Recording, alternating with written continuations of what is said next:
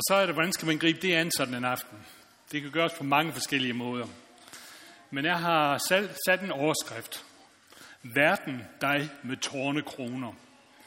Jeg tror nok, I kan gætte, hvor det kommer fra, ellers så finder I ud af det senere i aften, når vi skal synge Hild dig frelse og forsoner. Men vi er i den stille uge, og øhm, vi skal forberede os til påsken, som nu nærmer sig. Og den måde, jeg har valgt at gribe det an på, det er ved, at øh, i aften vil øh, prøve at sige lidt ud fra Johannes evangelie kapitel 19. Vi vil prøve at følges med Jesus i hans sidste timer her i livet. For på den måde at forberede os på den påske, som vi nu skal fejre. Og som vi har hørt, så skal vi også synge flere sange, der omhandler det, vi lytter til. Og vi skal nu begynde med at synge nummer 212. Se, hvor nu Jesus træder. 212.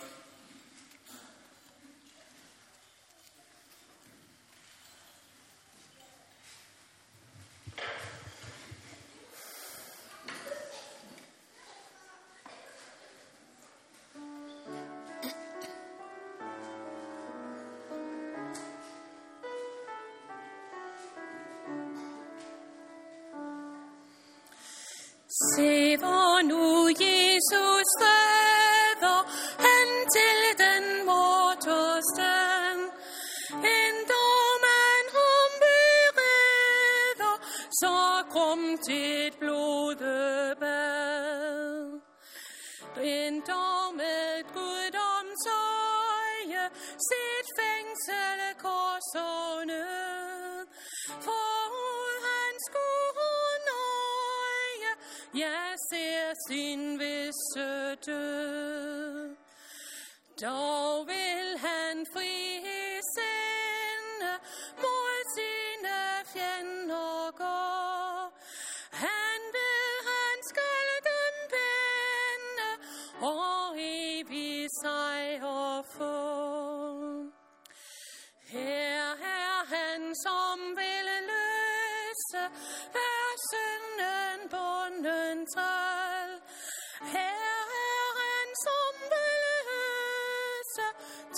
trøst hver bange sjæl. Her er han, som vil fagne dig med sin kærlighed. Her er han, som vil gavne dig med sin blodige sved. Her er han, som vil bære en tornekrans for skal være din tort til vennelig. O Jesus, skid jeg kunne, som jeg så gerne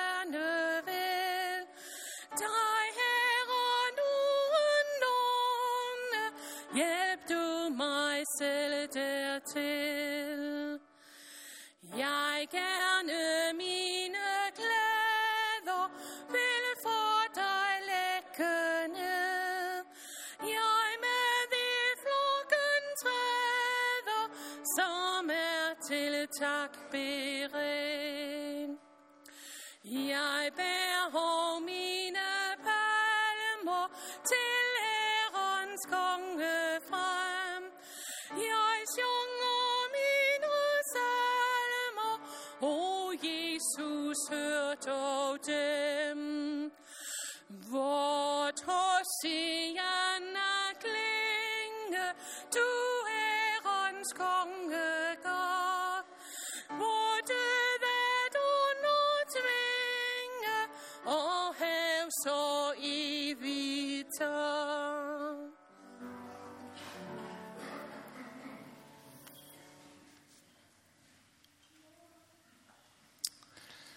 Inden vi går videre, så vil vi bede sammen.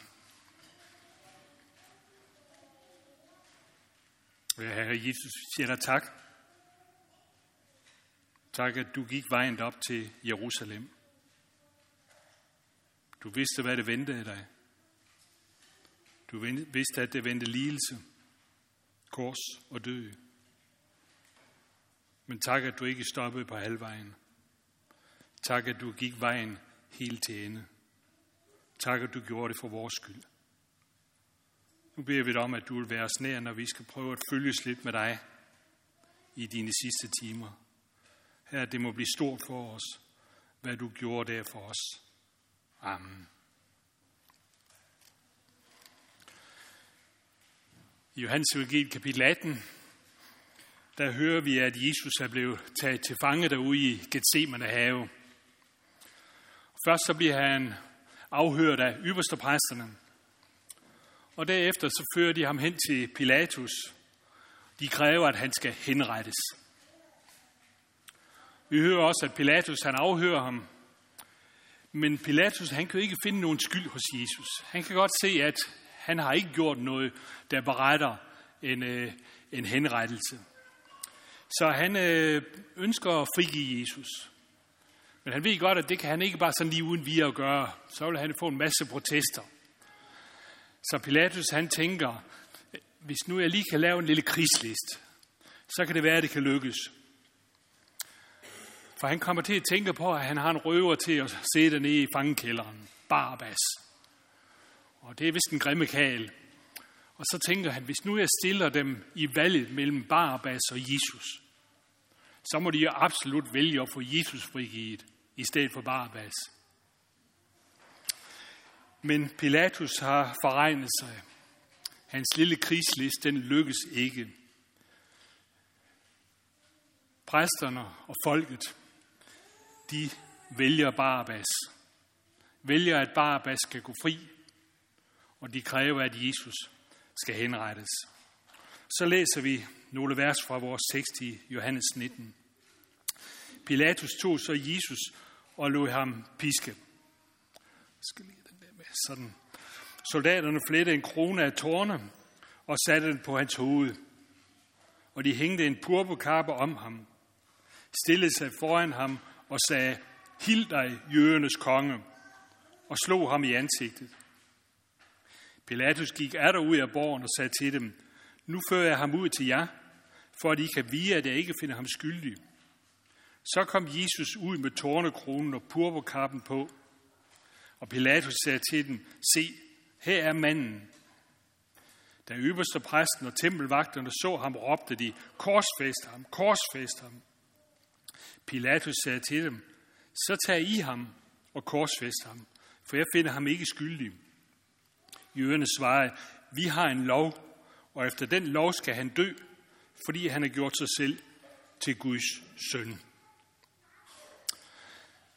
Vi hører her, at Pilatus han er svært ved at efterkomme ypperstepræsterne og folkeskarernes krav om at henrette Jesus.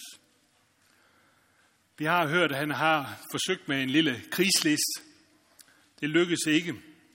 Nu prøver han så i stedet for noget andet i forsøg på, om ikke han kan få dem overbevist om, at de skal lade Jesus slippe lidt lettere. Han lader først Jesus piske, og så øh, bliver det flettet en tornekrone som han får på sit hoved, og han bliver iklædt en purpurkappe. Hvad er det egentlig, Pilatus er gang i her? Hvad er det, han vil opnå med det her? Hvorfor øhm, overgiver han ikke bare Jesus til soldaterne, og så lader det hele gå sin gang? Hvorfor bliver han sådan ved med at krybe udenom? Det skyldes nok flere forskellige ting, at han gør det. For det første så ved vi, at Pilatus' kone har haft mange onde drømme på grund af Jesus. Og derfor har hun sagt til Pilatus, du skal holde dig fra denne mand. Og det kan godt være, at Pilatus han har været lidt bange for at dømme Jesus. Han har nok været bange for, at der var overnaturlige magter, der stod bag ved Jesus, når nu hans kone havde haft alle disse drømme. Og den anden grund til, at Pilatus ved udenom bare at, at henrette Jesus, det var jo, at selvom romerne var besættelsesmagten, selvom de kunne øh, henrette, som det passede dem, så har de alligevel haft en del lov og regler. Også omkring rettegang. At man ikke bare lige uden videre kan dømme en mand til døden, uden at der er en grund til det. Og Pilatus, han kan jo godt se, at Jesus fortjener ikke døden. Han har ikke gjort noget, der fortjener døden. I hvert fald ikke efter romersk lov. Pilatus, han kommer til at fremstå som en ynkelig figur, fordi han lader sig presse af præsterne, også omkring rettegang. Men han viser alligevel, at der er lidt samvittighed i ham. Han lader ikke bare uden videre en uskyldig blive henrettet. Derfor prøver han på forskellige vis at få Jesus frigivet. Og her i disse vers, som vi lige har læst, der hører vi så, at nu gør han så et nyt forsøg. Først lader han Jesu piske. Og det er uden tvivl for at vise folkeskaren, at nu bliver han straffet. Nu kan jeg da se, at jeg straffer ham. Og så tænker han, så må det være straf nok. Så må de lade ham slippe. Og ikke nok med, at det sker det. Øhm, han latterliggør også Jesus. Vi hører, at han klæder Jesus som en konge. Han giver ham en purpurkappe på, og han sætter en krone på hans hoved. Ganske vist en tornekrone. Og Pilatus han har nok tænkt, at når han nu fremstiller Jesus for skaren på denne måde, så må de da komme til besindelse. Så må de lade ham slippe. Sådan en ynkelig figur, som her kommer vaklende ud, fordi han er blevet pisket. Blodet flyer ind ned fra hans ansigt på grund af tornekronen. Og samtidig så er han jo en naagtig figur, fordi han er klædt som en konge. Så Pilatus han tænker, de må da få melinhed med ham. De må da se, at det er uberettigt at kræve ham henrettet. Men igen har Pilatus forregnet sig. Hans list, den lykkes ikke, for de har forhærdet sig. De kan kun gøre et. De kan kun råbe korsfest, korsfest, korsfest. Pilatus prøver så igen at slippe udenom og tage afgørelsen. Han siger til dem, jamen så tag I ham og korsfest ham. Men det ved han jo godt, at det vil de ikke, eller det tør de ikke. For de har jo tidligere fortalt ham, at de må ikke henrette nogen. Så de spiller igen bolden tilbage til Pilatus. De fortæller ham, at de har en lov, der fortæller, at Jesus skal dø, fordi han har gjort sig selv til Guds søn. Og derfor vil de have ham til at henrette Jesus. Vi læser lidt videre. Da Pilatus hørte de ord, blev han endnu mere bange. Og han gik ind i borgen igen og sagde til Jesus, hvor er du fra? Men Jesus gav ham intet til svar. Pilatus sagde så til ham, svarer du mig ikke? Ved du ikke, at jeg har magt til at løslade dig og magt til at korsfeste dig? Jesus svarede ham, du havde ikke nogen som helst magt over mig, hvis ikke det var givet dig ovenfra. Derfor har han, der udleverer mig til dig, større synd. Vi hører her, at Pilatus bliver endnu mere bange ved at høre det, som jøderne siger. Hvorfor bliver han egentlig bange? Den dybeste grund er højst sandsynligt, at han som nævnt tidligere nok har haft en fornemmelse af, at der er overnaturlige kræfter i spil her. Det har han fået en fornemmelse af igennem konens drøm, og det har han også fået en fornemmelse af igennem samtale med Jesus. For Jesus har selv fortalt Pilatus, at han er en konge. Og han har fortalt ham, at hans rige er ikke af denne verden. Romerne, de dyrkede jo også guder. Og Pilatus har sandsynligvis også dyrket nogle guder. Og derfor så er han bange for at lægge sig ud med en Gud. For han ved, at det kan resultere i en straf. Så derfor så tager han Jesus med sig ind i borgen igen. Han vil spørge ham lidt mere ud, i håb om at få en afklaring på, om han nu virkelig er en Gud, som han siger. Først siger han til Jesus, hvor er du fra? Og det er ikke, fordi han vil have vide, om han nu kommer fra Bethlehem eller Nazareth, eller hvor han nu er, det nu er. Men det er for at få afklaret, er han nu en Gud, som han siger? Så Pilatus øh, øh, venter et klart svar. Han efterlyser et klart svar. Er du fra himlen, eller er du fra jorden? Er du en Gud, eller er du et menneske? Men Jesus svarer ham ikke et ord. Han er tavs. Og så hører vi, at Pilatus han bliver lidt aggressiv. Han er ikke vant til, at han ikke bliver lystret. Han er vant til, at når han øh, stiller et krav, så bliver det efterfulgt. Så han begynder med at true Jesus. Han siger til ham, ved du ikke, jeg har magt til at løslade dig, og magt til at korsfæste dig. Men så er det, vi hører, at Jesus han er iskold, som sagt med et moderne udtryk.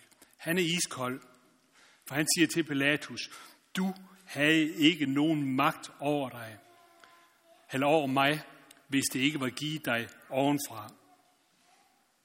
Og hermed fortæller han jo Pilatus, hvad han virkelig er. Han fortæller Pilatus, du er kun en marionetdukke. Du er kun en, der bliver ført af en andens hånd. Pilatus han er i sidste ende bare et viljeløst redskab. Et redskab, som Gud bruger til at føre sin frelsesplan ud i livet med. Og derefter så fornemmer vi næsten, at Jesus han giver sig til at trøste Pilatus lidt. Tag noget af hans dårlige samvittighed fra ham. For han fortæller Pilatus, at der er en anden, der har langt større skyld, end Pilatus har. For Jesus siger, at dem, der udleverer dig, mig til dig, har større synd. Og hvem er det, Jesus tænker på her? Jo, vi ved, at det var øverste præsten Kajfas, der udleverede Jesus til Pilatus. Det var ham, der krævede Jesus henrettet. Og i modsætning til Pilatus, så burde Kajfas jo netop forstå, hvem Jesus han er. Kajfas kendte jo de bibelske skrifter. Han kendte profetierne om den lovede Messias. Men Kajfas havde forhærdet sig. Jesus passede ikke ind i hans selvbyggede religion. Og derfor ville han ikke tro ham, som den han virkelig var. Men højst sandsynligt er det ikke kun Jesus har tænkt på, men når han siger, at det er en anden, der har mere skyld end du. Det har også været hele folket som helhed. Det var jo dem, der forkastede ham. Det var dem, der krævede ham korsfæstet. Vi læser lidt videre. Efter dette ville Pilatus løslade Jesus. Men jøderne råbte, løslader du ham, er du ikke kejserens ven.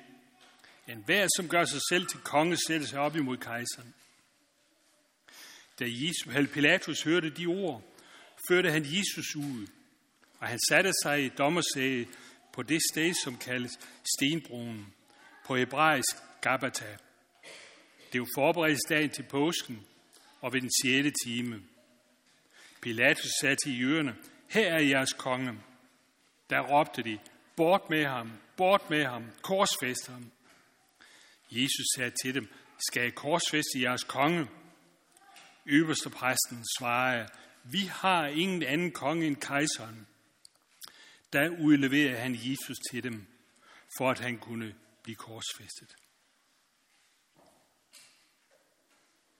Pilatus gør et sidste forsøg på at få Jesus frigivet.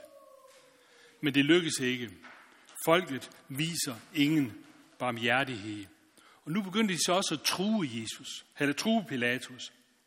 De siger til ham, du er i modsætning til kejseren. De antyder her, at de nok vil anklage ham for kejseren, hvis han frigiver Jesus. Og så tør Pilatus ikke fortsætte. Han frygter for kejseren. Denne frygt, den er større end al anden frygt. Så han tør ikke andet end at følge folkets krav. Så Pilatus han sætter sig på sit dommersæge. Og når han gør det, så viser han dermed, at nu er sagen afgjort. Og normal omstændighed, der ville han have sagt dommen skyldig til døden. Men det siger han ikke her i denne situation. I stedet for så siger han, her er jeres konge. Og grunden til, at han vælger den udtalelse, det er nok for det første, at han er overbevist om, at Jesus ikke er skyldig. Og derfor ville han ikke bruge den normale procedure. Og for det andet, så er det jo en kraftig brøg i disse ord. Der er hån og foragt i disse ord. Hån og foragt over for dette folk, som står der og råber og råber og ikke vil tage imod fornuft. Det er stor sandsynlighed for, at Pilatus også har hørt om Jesu indtog i Jerusalem palmesøndag. Han har uden tvivl hørt om, hvordan folket hyldede ham som en stor konge, som en felt, krigsherre, der vendte hjem fra krigen. Men nu er der jo mange af dem, der står her i flokken og råber korsfest, korsfest. Nu er det mange af dem uden tvivl, som var med palmesøndag og råbte, Hosianna i det høje velsignet, som, han, som kommer i Herrens navn. Så det er ikke så sært, at Pilatus han her håner dem, fordi de er sådan nogle vendekåber. At det ene øjeblik priser de Jesus, det næste øjeblik, der kræver de ham henrettet. Og så ser vi også her, hvor fordærvede og rasende ypperste præsterne er. For de råber, vi har ingen anden konge end kejseren. Normalt så vil de jo ikke kendes ved kejseren. Kejseren han øh, repræsenterer jo besættelsesmagten. Men i deres raseri mod Jesus, der glider alt andet i baggrunden. Og så hører vi, at Pilatus nu udleverer Jesus til dem, så de kan korsfeste ham. Og i Matthæus 27, der hører vi så også, at Pilatus han går ind, og så vasker han sine hænder, og så siger han, jeg er uskyldig i denne mands blod. Vi læser lidt videre. Så tog de Jesus med sig. Han bar selv korset og gik ud til det sted, som kaldes hovedskalsted, og som på hebraisk hedder Golgata, hvor de korsfæstede ham. Og sammen med ham to andre, en på hver side, med Jesus i midten. Jesus bliver nu ført ud til Golgata-højen. De korsfester ham. Der bliver korsfæstet en forbryder på hver side af ham. Vi skal holde en lille pause igen og synge et par sange om det. Den kærlighed, som Gud har vist, nummer 188, skal vi først synge.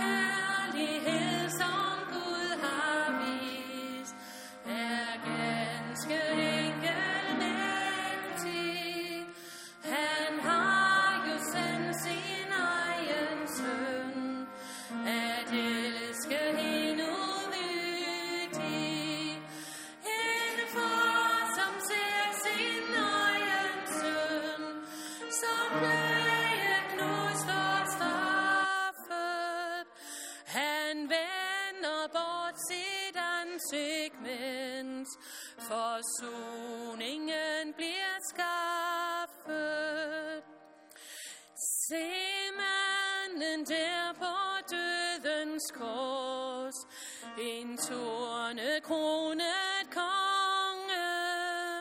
Jeg hører nu med skam mig selv, min stemme råber korsfest. Min søn har bragt ham til det sted, hvor han nu hænger udstrakt. Hans sidste suk har bragt mig liv. Jeg hører, det er fuldbragt. Hvad har jeg nu at prale af? Min egen kraft og visdom. Nej, Jesus Kristus gør mig stolt. Han støder livet sejr. Guds kærlighed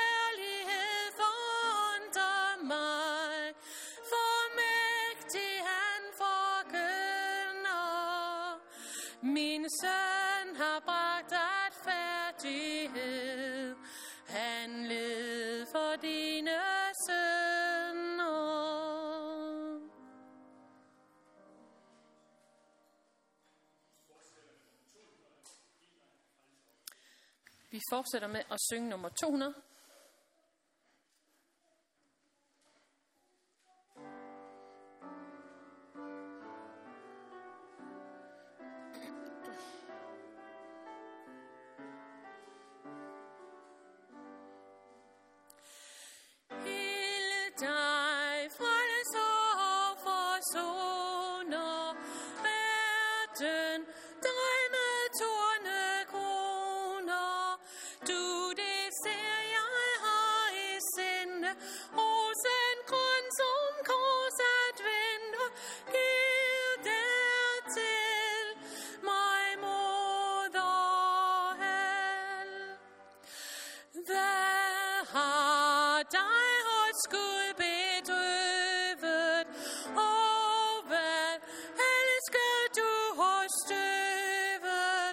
at du vil alt opgive, for at rulle os i livet, os dig med delighed.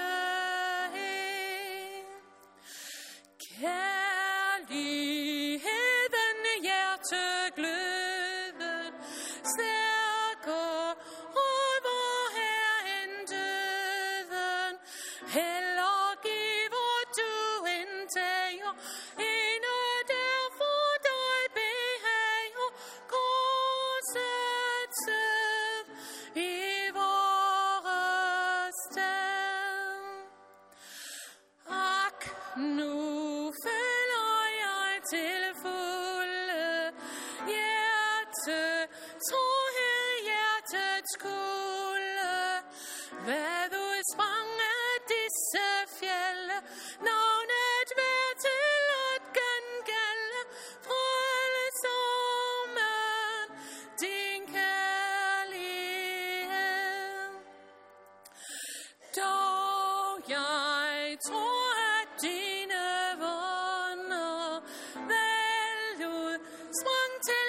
et stort vidunder.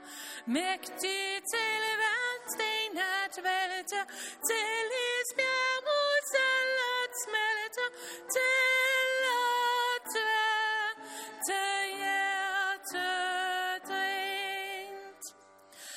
Til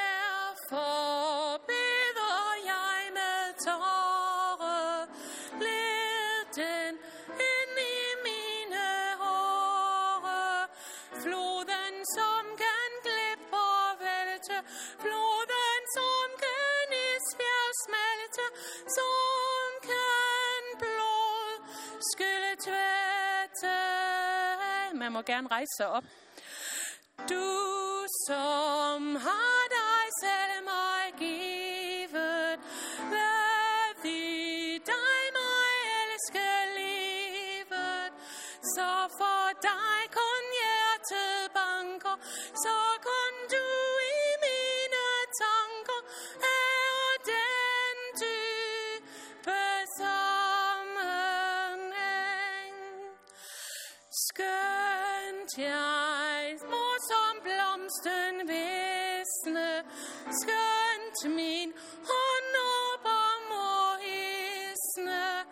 Du, jeg tror, kan det som mage, at jeg døde, når jeg skal smage. Du betænkte syndens sorg. Ja, jeg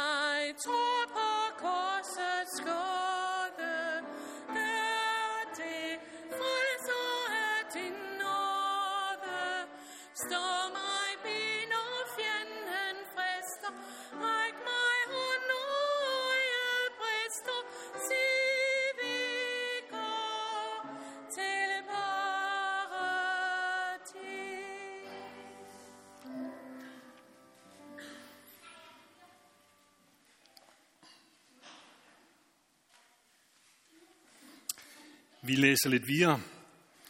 Pilatus havde lavet en indskrift og sat den på korset. Den lød, Jesus fra Nazareth, jødernes konge. Den indskrift læste mange af jøderne for stedet, hvor Jesus blev korsfæstet, lå nær ved byen, og den var skrevet på hebraisk, latin og græsk. Jødernes ypperste præster sagde nu til Pilatus, skriv ikke jødernes konge, men han sagde, jeg er jødernes konge. Pilatus svarede, hvad jeg skrev, det skrev jeg. Da soldaterne havde korsfæstet Jesus, tog de hans klæder og delte dem i fire dele. En del til hver soldat. Også kjorten tog de, men der var uden sammensyninger.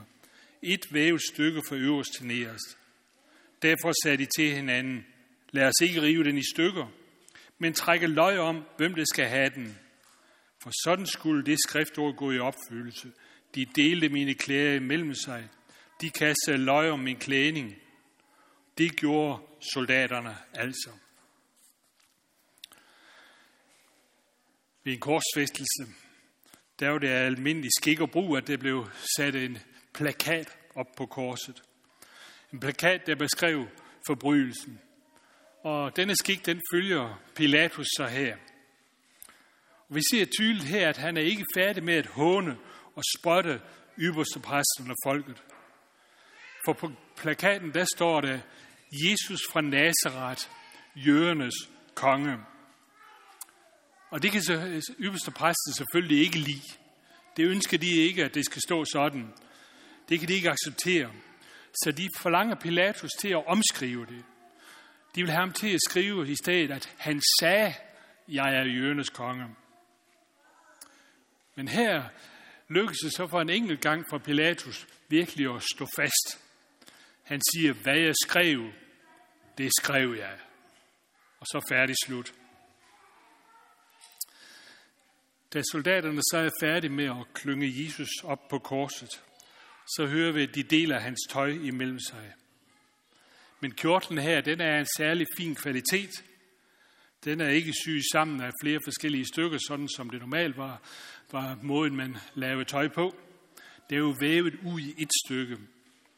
Så derfor vil soldaterne ikke dele den, men de kaster løg om den. Vi læser videre. Men ved Jesu kors stod hans mor, hans mors søster Maria, Klopas' hustru, og Maria Magdalene. Da Jesus så sin mor, og ved siden af hende den disciple, han elskede, sagde han til sin mor, kvinde, der er din søn. Og derpå øh, sagde han til disciplen, der er din mor. Fra den time tog disciplen hende hjem til sig. Derefter, da Jesus vidste, at alt nu var fuldbragt, og for at skriften skulle gå i opfyldelse, sagde han, jeg tørster. Der stod et kar af eddike. De satte så en svamp fyldt med eddike på en isopstængel og stak den op til hans mund. Da Jesus havde fået æggen, sagde han, det er fuldbragt. Og han bøjede hovedet og opgav ånden. Vi hører her, at den for korset, der står, der, der står både hans mor og tre andre kvinder.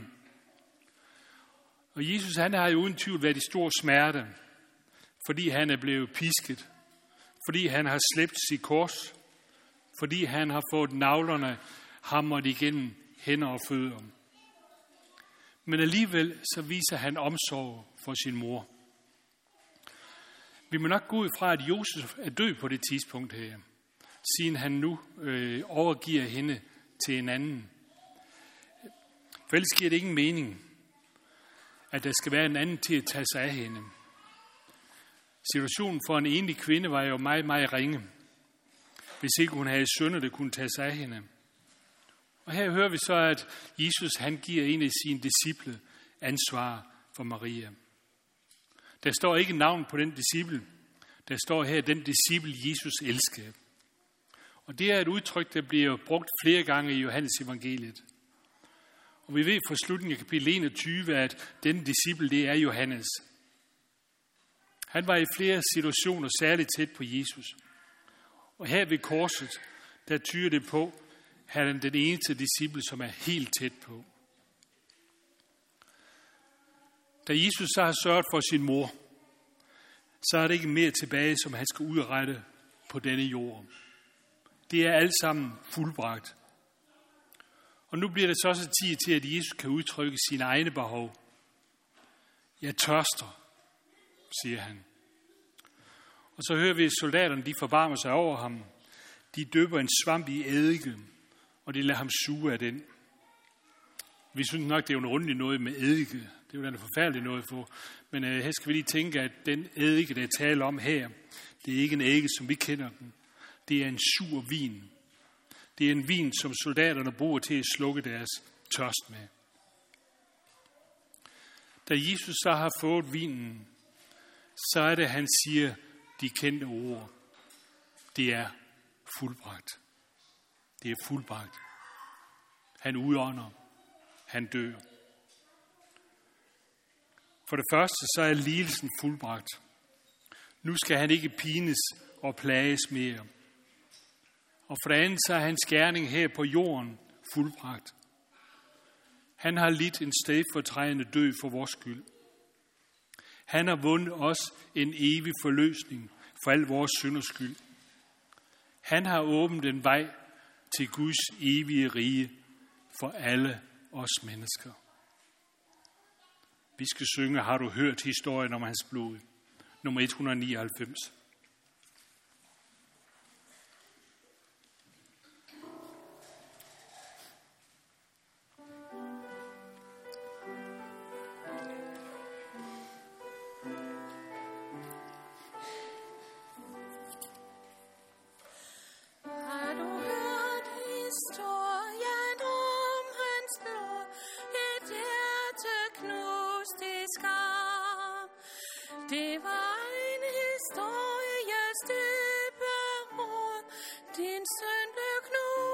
med ham. Det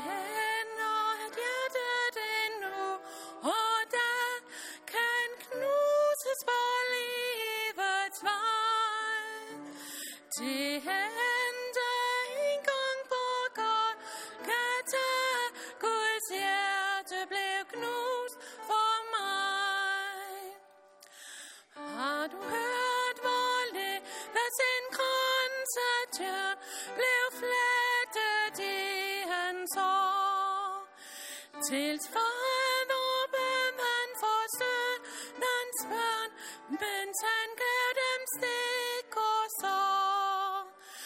Det hænder at hjerterne nu, og der kan knuses på livets vej. Det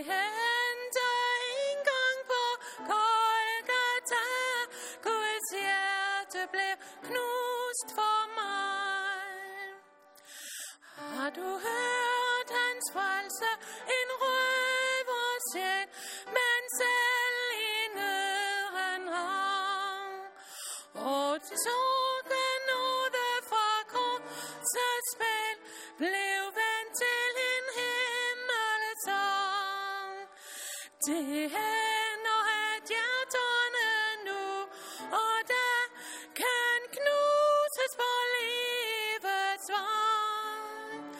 Det hænder hænger på Golgata, Guds hjerte blev knust for mig.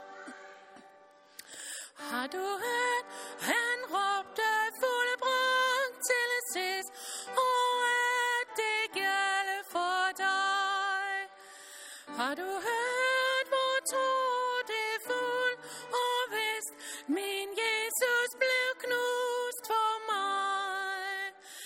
Det hænder at hjerterne nu, og der kan knuses på livets vej.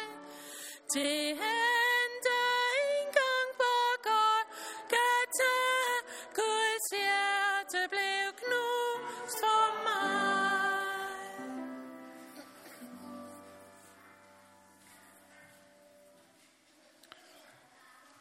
Det var forberedelsesdag, og for at lægerne ikke skulle blive hængende på korset sabbaten over, for det var en stor sabbatsdag, så bad jøderne Pilatus om, at de korsfæstede ben måtte blive knust, og de døde taget ned.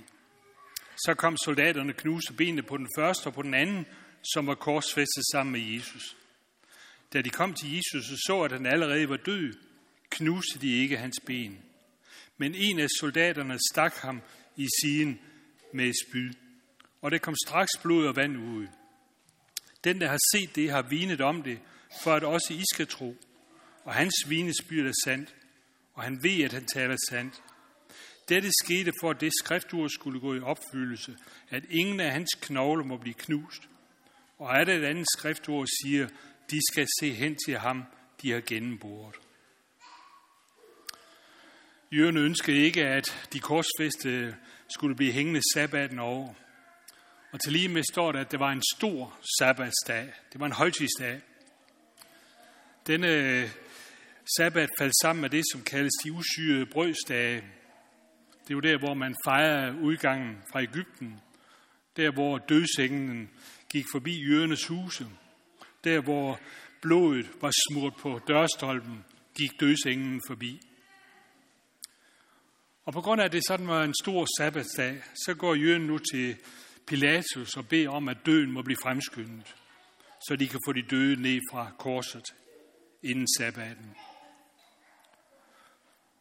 Og den måde, det sker på, det er ved, at de knuser benene på de korsfæstede.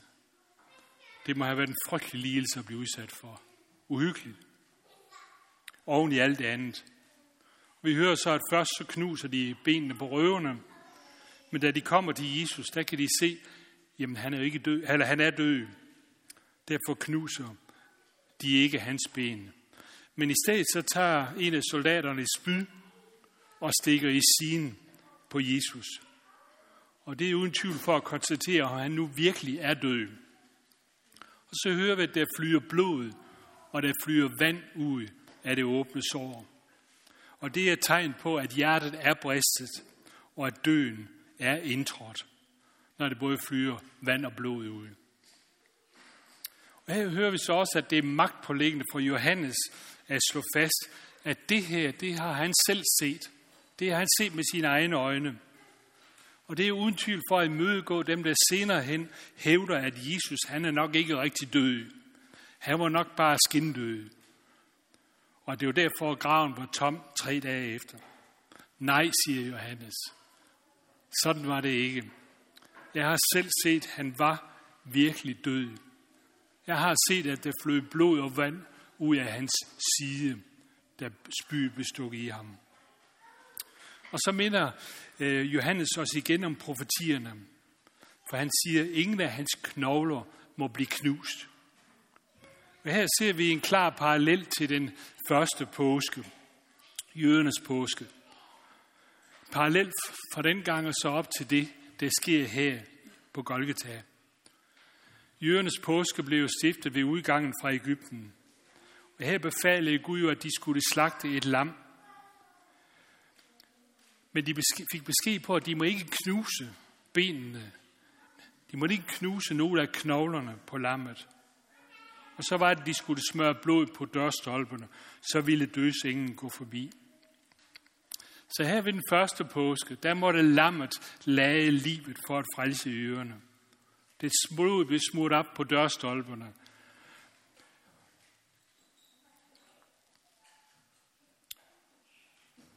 Sådan var det med den første påske.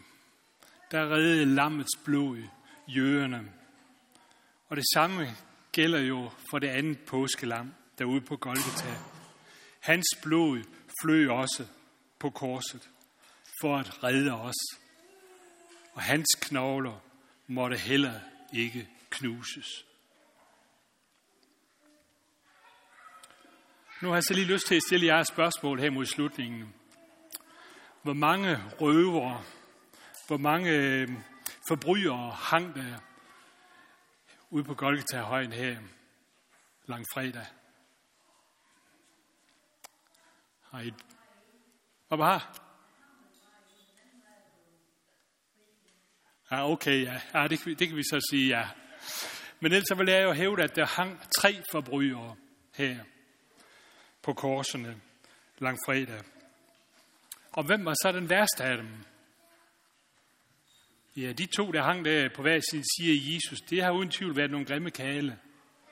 Men den største forbryder ude på Golgata, det var jo ham, der hang der på det midterste kors. Han var den værste. Han havde øh, myrdet. Han havde bedrevet hår. Han havde bedrevet en sist. Han havde stjålet. Han havde bedraget. Man kan tillade mig at sige det om Jesus. Vi siger jo, at han er syndfri. Og det er også sandt.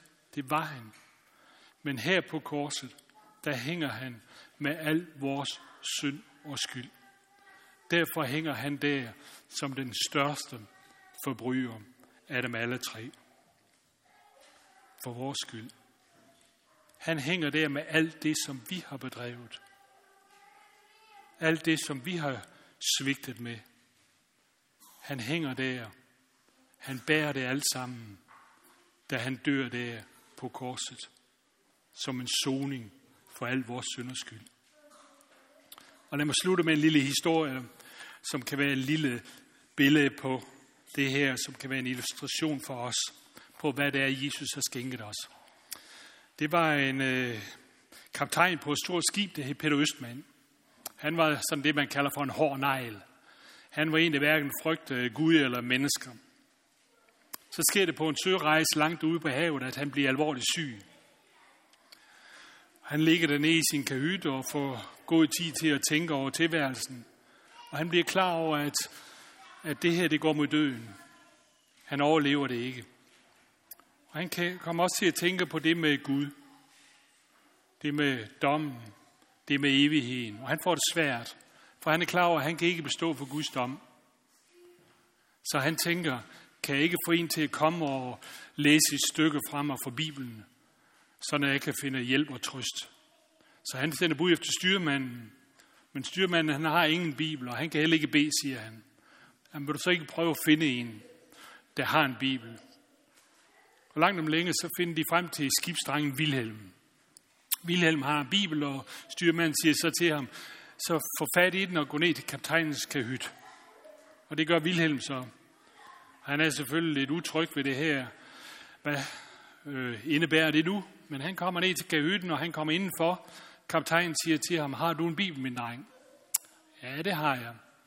Kan du sikkert finde et stykke og læse for mig? For jeg ligger her og har det svært, jeg skal dø. Og så ser Wilhelm der, hvad skal han nu læse for sin kaptajn? Så kommer han til at tænke på nogle vers, som hans mor ofte har læst for ham, da han var derhjemme. Og det er den herlige profeti, vi har i Esajas 53. Og han begynder at læse denne øh, profeti, og kaptajnen lytter med. Og så kommer han til vers 5 her i Esajas 53.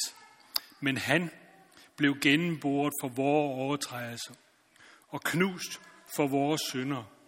Han blev straffet for, at vi kunne få fred. Ved hans sår blev vi helbredt. Stop lige en gang, siger kaptajnen. Læs lige det sidste vers en gang mere. Det var vist lige et ord til mig. Og Wilhelm læser det igen for sin kaptajn. Og så bliver han lidt mere frimodig, så siger han, da jeg var der hjemme hos min mor, der sagde hun, at jeg må have lov til at sætte mit eget navn ind i dette vers. Må jeg læse det sådan for dig? Ja, det må du gerne. Og så læser han, men han blev gennemboret for Vilhelms overtrædelser og knust for Vilhelms synder. Han blev straffet for, at Vilhelm kunne få fred. Ved hans sår blev Vilhelm helbredt. Læs det lige en gang mere, siger Peter Østmann så, og så sætter du mit navn ind i stedet. Og det gør Vilhelm så. Han læser verset med Peter Østmanns navn indføjet. Og da han har gjort det, så siger kaptajnen til ham, tak skal du have, min dreng. Nu må du gerne gå igen. Nu har jeg fået fred.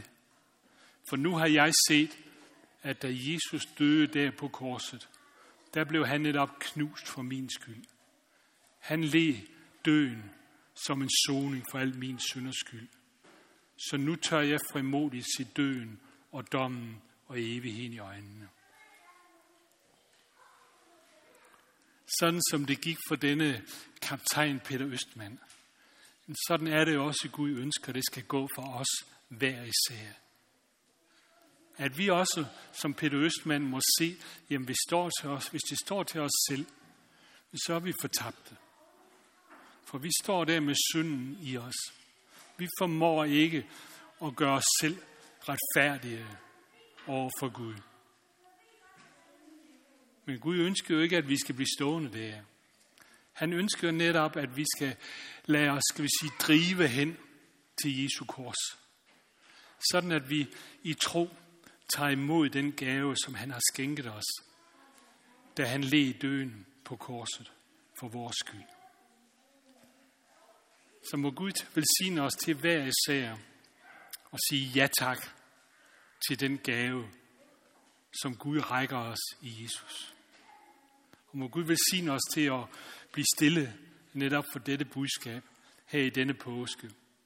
Så det må få lov til at fylde os med glæde og med taknemmelighed. Lad os bede. Ja, Herre Jesus, vi priser og takker dig. Tak, at du ville lige at dø for vores skyld. Og tak, at du nu rækker frelsens gave ud til os. Her hjælp os til hver især at sige ja tak til denne gave. Her hjælp os til at leve i og med denne gave dag for dag. Her vi beder dig om, at det aldrig må blive noget selvfølgeligt for os, men at det må få lov til at blive en kilde til glæde, til underne, til tak, at du ville lige og dø for vores skyld. Herre, vi beder dig også om, at du vil signe denne påske for os, at vi må blive stille for budskabet om dig. Amen. Vi skal synge en sang mere, nummer 432, der er liv i et blik på det blødende lam.